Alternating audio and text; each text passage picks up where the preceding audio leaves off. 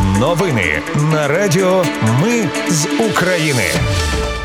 Вітаю, це Радіо Ми з України. Мене звуть Анастасія Вихор і Ви слухаєте головні новини ночі та ранку 15 серпня. Вночі росіяни масово атакували Україну на Львівщині. Багато руйнувань. Також є влучання ракет або уламків у Луцьку, Івано-Франківську, Дніпрі та на Черкащині. На північному кордоні в Чернігівській області проривалися дві групи диверсантів. Президент Володимир Зеленський відвідав на Донеччині сім різних бригад. А на Буковині порушник кордону заблукав в лісі і сам викликав рятувальників. Про все це та більше за мить у новинах на Радіо Ми з України. Вночі 15 серпня росіяни масово атакували Україну. Руйнування та потерпілі внаслідок ракетного удару є на Львівщині. Одну ракету збили сили протиповітряної оборони. Ще шість таки влучили. Під час цієї ракетної атаки на щастя обійшлося без загиблих, заявив очільник обласної військової адміністрації Максим Козицький. За його словами, постраждали 15 людей. Наймолодшій потерпілій 10 років, найстарші 72. У більшості потерпілих подряпаний порізи через вибиті вікна і забої. П'ятьох людей таки шпиталізували. Окупанти пошкодили близько 40 будинків у Львові. Зазнали руйнувань 20 будинків в залізничному районі. Найбільше на вулицях Каховській та Патона. Одна з ракет влучила по території дитячого садочка, зазнала ушкоджень будівля дитсадка. На подвір'ї утворилася величезна вирва. В області в Ставчанах Львівського району пошкоджені 15 житлових будинків в приватному секторі, з них 6 критично. Також пошкоджені легкові автомобілі. У селі Суховоля Львівського району уламки від ракет пошкодили 4 житлові будинки в приватному секторі. Там, на щастя, без потерпілих. Станом на зараз, за словами очільника області, триває обстеження пошкоджених будівель та ліквідація наслідків удару. У Луцьку також був приліт у підприємство. Через влучання ракети загинули три людини. Уточнив очільник Волинської обласної військової адміністрації. Ще кілька постраждалих перебувають у лікарні. На Івано-Франківщині відпрацювала протиповітряна оборона. Уламки ракет впали на приватне подвір'я і пошкодили будинок і господарські споруди. Минулося без постраждалих. Росіяни завдали удару і по Черкащині, поцілили в підприємство і територію медзакладу у Смілі. Повідомляє голова обласної військової адміністрації Ігор Табурець. Є пошкодження мережі воду та теплопостачання, тому частина міста без води постраждалих на щастя немає.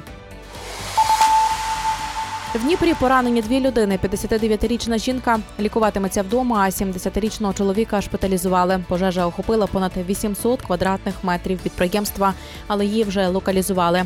За даними голови Дніпропетровської обласної військової адміністрації Сергія Лисака, протиповітряна оборона збила над областю сім крилатих ракет Х-101, Х-555. У Краматорську російські війська напередодні ввечері поцілили по продуктовому складу. Там зайнялася масштабна пожежа. Загинули двоє працівників. Ще одна людина поранена. Повідомили в Донецькій облпрокуратурі. Протиповітряна оборона знищила 16 крилатих ракет. Повідомляють повітряні сили. Серед знищених калібри Х-101, Х-555. Загалом було 28 пусків крилатих ракет різних типів. Також зафіксували 8 пусків зенітних керованих ракет С-300 та С-400 по Дніпропетровській та Запорізькій областях. На північному кордоні в Чернігівській області проривалися дві групи диверсантів. Їх накрили вогнем артилерії. Був стрілецький бій. Після втрат загиблими і пораненими диверсійно-розвідувальна група відійшла. Президент Володимир Зеленський відвідав на Донеччині сім різних бригад: 22-гу механізовану, 5-ту окрему штурмову, 80-ту десантну штурмову, 57-му окрему мотопіхотну, 92-гу окрему механізовану, 26-ту артилерійську та 3-ю окрему штурмову.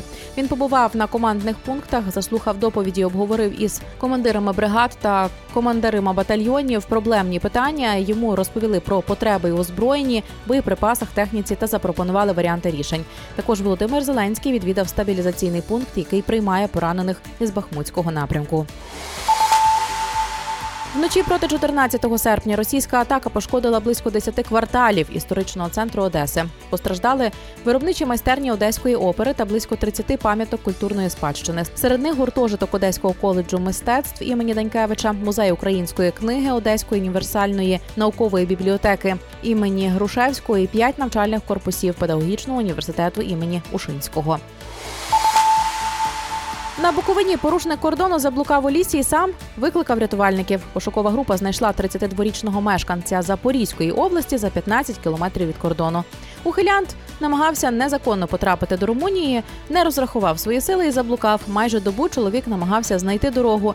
Втім, у нього підвищився тиск і він зателефонував рятувальникам. Виявилось, він йшов не в той бік.